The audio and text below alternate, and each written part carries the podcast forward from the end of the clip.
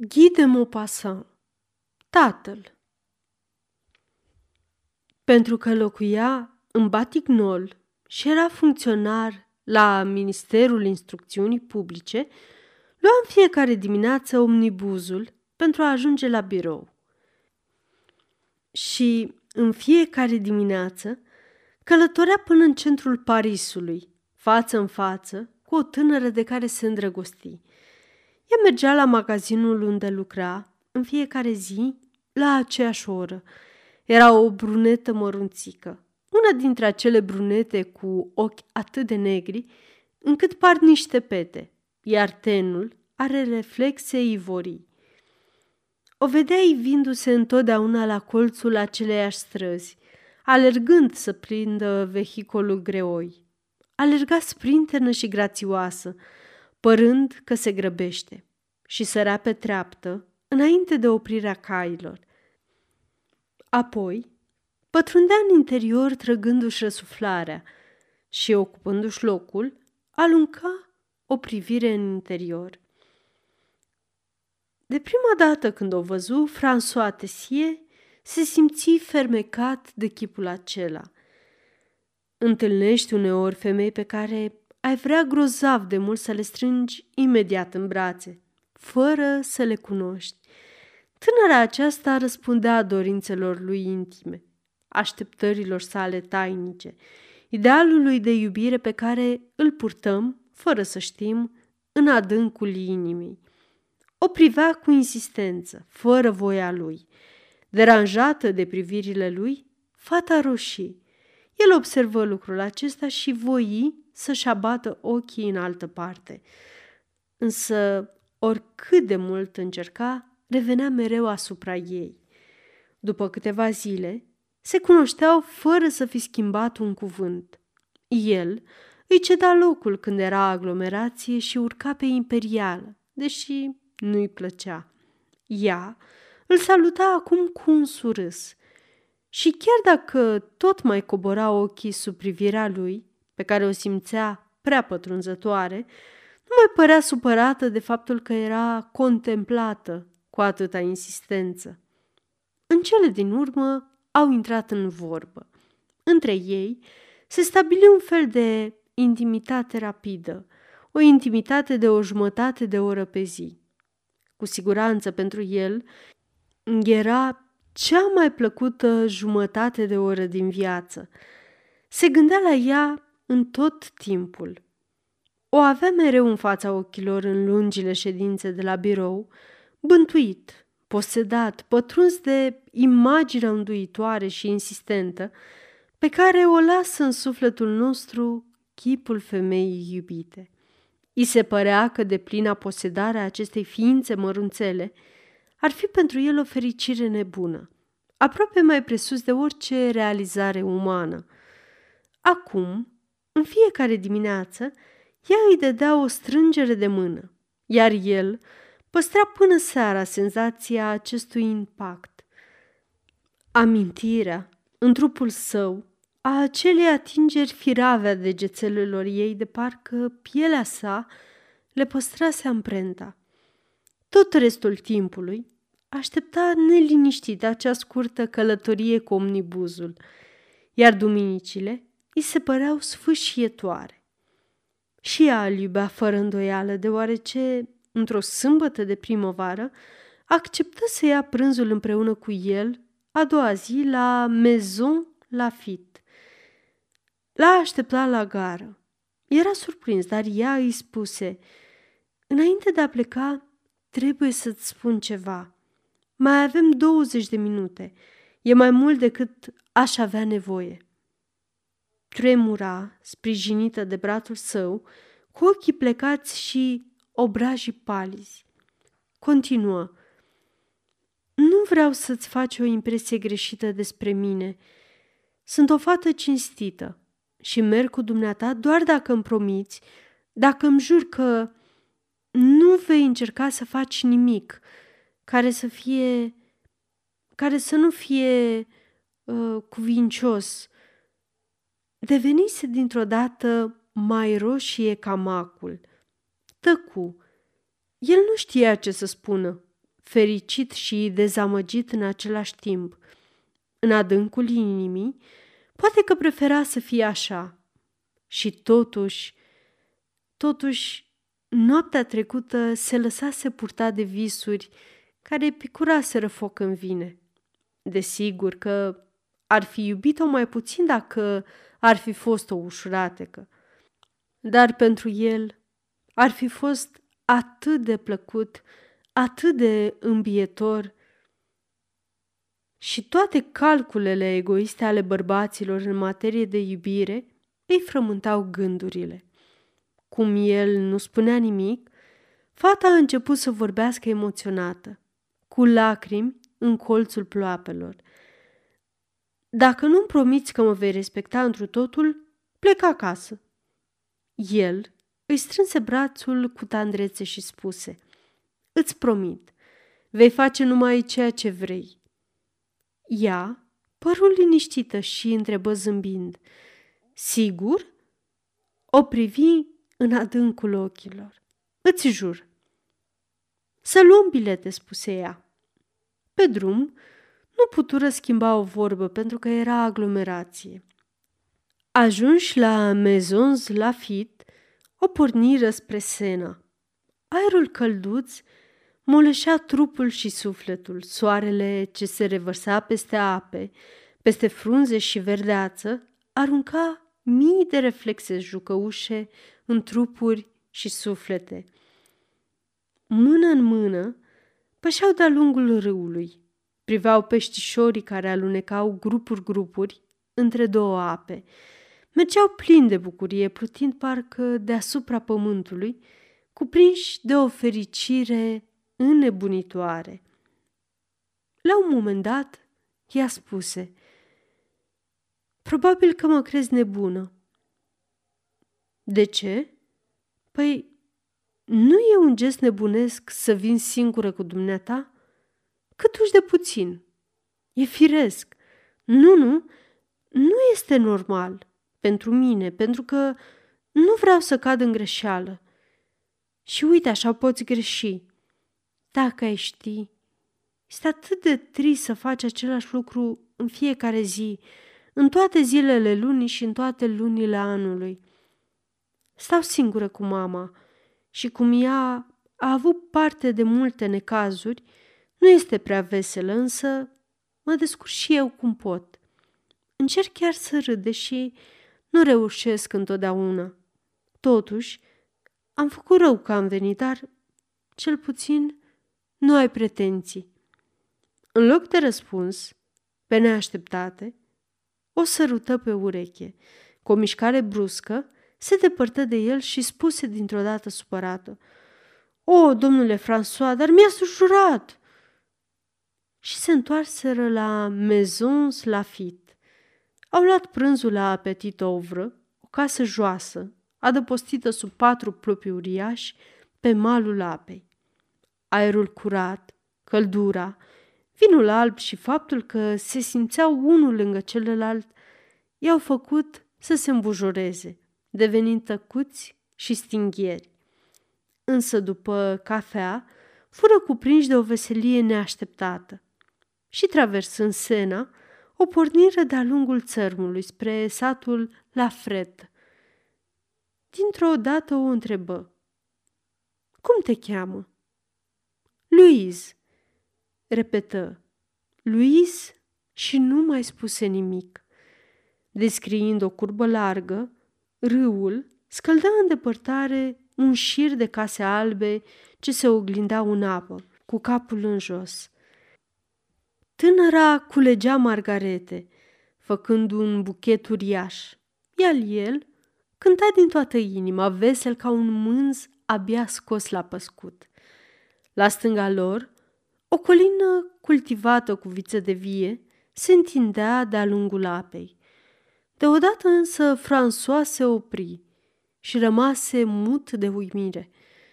O, privește! Dincolo de vie, coasta întreagă era acoperită cu liliac înflorit.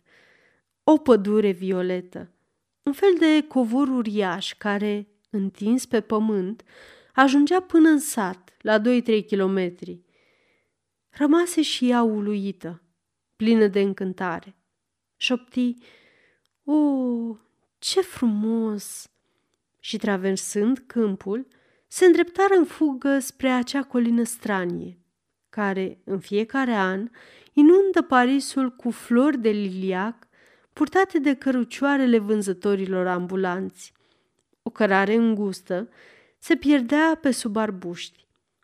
Merseră pe ea și, ajungând într-un micuț luminiș, se așezară. Aceasta este o înregistrare Cărțiaudio.eu. Pentru mai multe informații sau dacă dorești să te oferi voluntar, vizitează www.cărțiaudio.eu. Toate înregistrările Cărțiaudio.eu sunt din domeniu public. Roiuri de muște zumzăiau deasupra lor, umplând aerul cu băzâitul lor plăcut și necontenit. Iar soarele, puternic într-o zi, fără nicio adiere, se revărsa asupra colinei înflorite, eliberând din acea pădure de buchete un parfum amețitor, o imensă răsuflare de miresme, această transpirație a florilor. Clopotul unei biserici răsuna în depărtare și încet se sărutară. Apoi se strânseră în brațe, întinși pe iarbă, fără a se mai gândi la altceva decât la sărutul lor. Cu ochii închiși, fata îl strângea în brațe pătimașă, nemai gândindu-se la nimic, înnebunită, înfiorată din cap până în picioare de o așteptare chinuitoare. Se dărui toată, fără să știe ce face, chiar fără să înțeleagă că îi se dăruise. Se trezi nebunită de gândul marilor nenorociri și începu să plângă, gemând de durere, cu fața ascunsă în palme. Încercă să o liniștească, însă ea voia să plece, să se întoarcă cât mai repede acasă. Repeta neîncetat în timp ce mergea cu pași mari. Doamne, Dumnezeule, Doamne, Dumnezeule! El îi spunea, Luiz, Luiz, stai puțin, te rog! Ea era acum roșie în obraj, cu privirea pierdută. Și de îndată ce ajunseră în gara din Paris, îl părăsi fără ca măcar să-și ia rămas bun. Când o întâlni, a doua zi, în omnibus, îi se păru schimbată, slăbită. Ea îi spuse, trebuie să-ți vorbesc, să coborâm la bulevard. De îndată ce rămaseră singuri, pe trotuar, trebuie să ne despărțim, spuse ea. Nu pot să te mai văd după tot ce s-a întâmplat. Dar de ce? îngăimă el. Pentru că nu mai pot. Am greșit și nu vreau să se repete. El o imploră chinuit de dorințe, nebunit de pofta de a o avea cu totul, în abandonul desăvârșit al nopților de iubire. Ea răspunse cu încăpățânare. Nu, nu pot. Nu, nu pot. Să el se însuflețea, tot mai întărâtat. Îi promise că o ia de soție. Ea repetă, nu. Și îl părăsi. Nu o mai văzut timp de opt zile. Nu a mai reușit să se întâlnească cu ea și, cum nu-i știa adresa, crezu că a pierdut-o pentru totdeauna. În seara celei de-a noua zi, cineva sună la ușa lui. Merse să deschidă. Era ea. Fata îi se aruncă în brațe și nu mai rezistă. Trei luni de zile i-a fost amantă. Începuse să se plictisească de ea când află că era însărcinată. Și atunci fu obsedat de o singură idee, să se despartă cu orice preț. Dar cum nu reușea să rezolve problema, neștiind ce să facă, ce să spună nebunit de neliniști, cuprins de teama de acest copil care creștea, luă o hotărâre definitivă. Se mută și într-o noapte dispăru. Lovitura fu atât de puternică încât ea nu-l căută pe cel care o abandonase în felul acesta. Se umili în fața mamei sale, mărturisindu-și nenorocirea, iar câteva luni mai târziu dădu naștere unui băiețel. au trecut ani. François Tessier îmbătrânea fără ca vreo schimbare oarecare să influențeze viața. Avea o existență monotonă și negurată, de birocrat, fără speranțe sau așteptări. În fiecare zi se trezea la aceeași oră, străbătea aceleași străzi, trecea prin aceeași poartă, prin fața aceluiași portar, intra în același birou, se așeza pe același scaun și făcea același lucru. Era singur pe lume, singur ziua, în mijlocul colegilor săi indiferenți, singur noaptea, în locuința lui de Holtei. Economisea o sută de franci pe lună pentru bătrânețe. În fiecare duminică dădea o raită prin Champs-Élysées pentru a privi lumea elegantă, trăsurile și femeile frumoase. A doua zi îi spunea colegului său de suferință. Lemnul a avut o revenire spectaculoasă ieri. Or, într-o duminică, cu totul întâmplător, mergând pe alt traseu, a intrat în parcul Monsieur. Era o dimineață senină de vară. Bonele și mamele, așezate de-a lungul aleilor, priveau la jocul copiilor. Dintr-o dată însă, François Tessier tresări, văzut trecând o femeie de mână cu doi copii. Un băiețel de vreo zece ani și o fetiță de patru ani. Ea era. Mai făcu câțiva pași și, sufocat de emoție, se prăbuși pe o bancă. Nu-l recunoscuse. Se întoarse, căutând-o din priviri. Se așezase pe o bancă. Băiatul stătea cu minte lângă ea în vreme ce fetița făcea plăcintuțe din pământ. Ea era, cu siguranță, avea aerul serios al unei doamne, o toaletă simplă, ținută sigură și demnă. O privi de departe, neîndrăznind să se apropie. Băiețelul își înălță capul. François Tessier simți că tremură. Era fiul său, fără îndoială. Îl privi cu atenție și a avut impresia că se recunoaște în el, așa cum apărea într-o fotografie veche. Rămase ascuns în spatele unui copac, așteptând ca ea să plece, pentru a o urmări. În noaptea următoare nu închise un ochi. Imaginea copilului îl chinuia. Fiul său. Oh, dacă ar fi putut ști, să fie sigur. Ce să facă?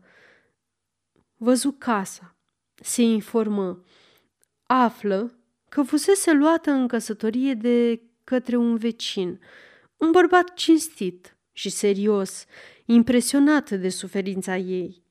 Bărbatul acesta, aflând de greșeala ei, a iertat-o, recunoscând chiar și copilul. Copilul său, a lui François Tessier. Reveni în parcul Monsieur în fiecare duminică.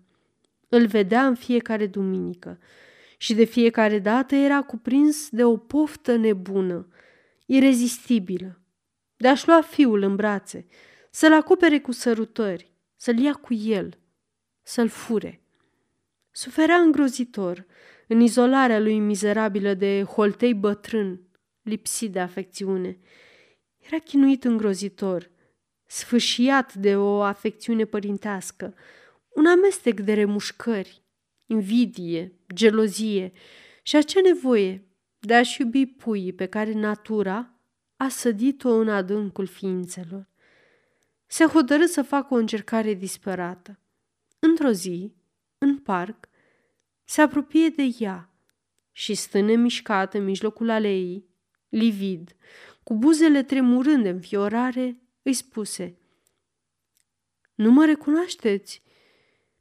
Ea ridică ochii. Îl privi.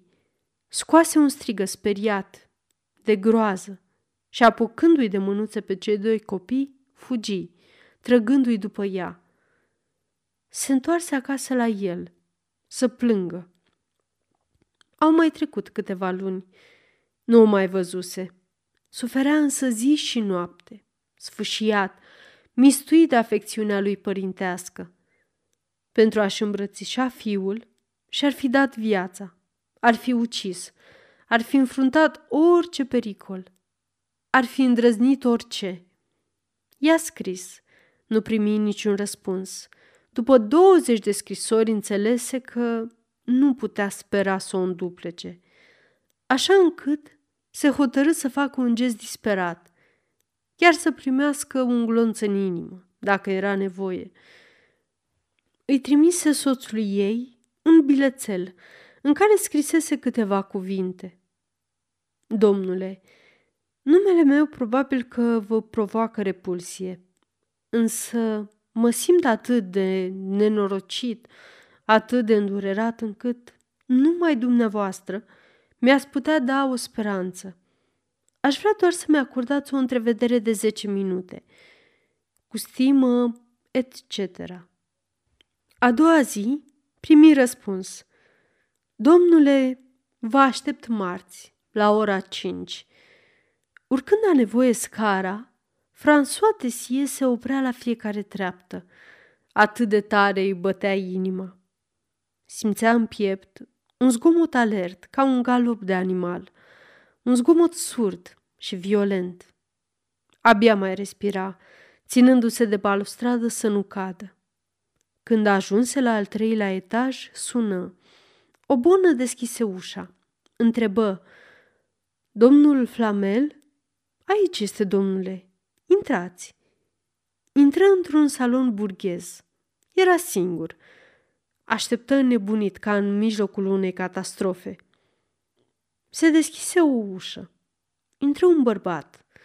Era înalt, grav, puțin plinuț în redingotă neagră. Îi arătă cu mâna un scaun. François Tessier se așeză.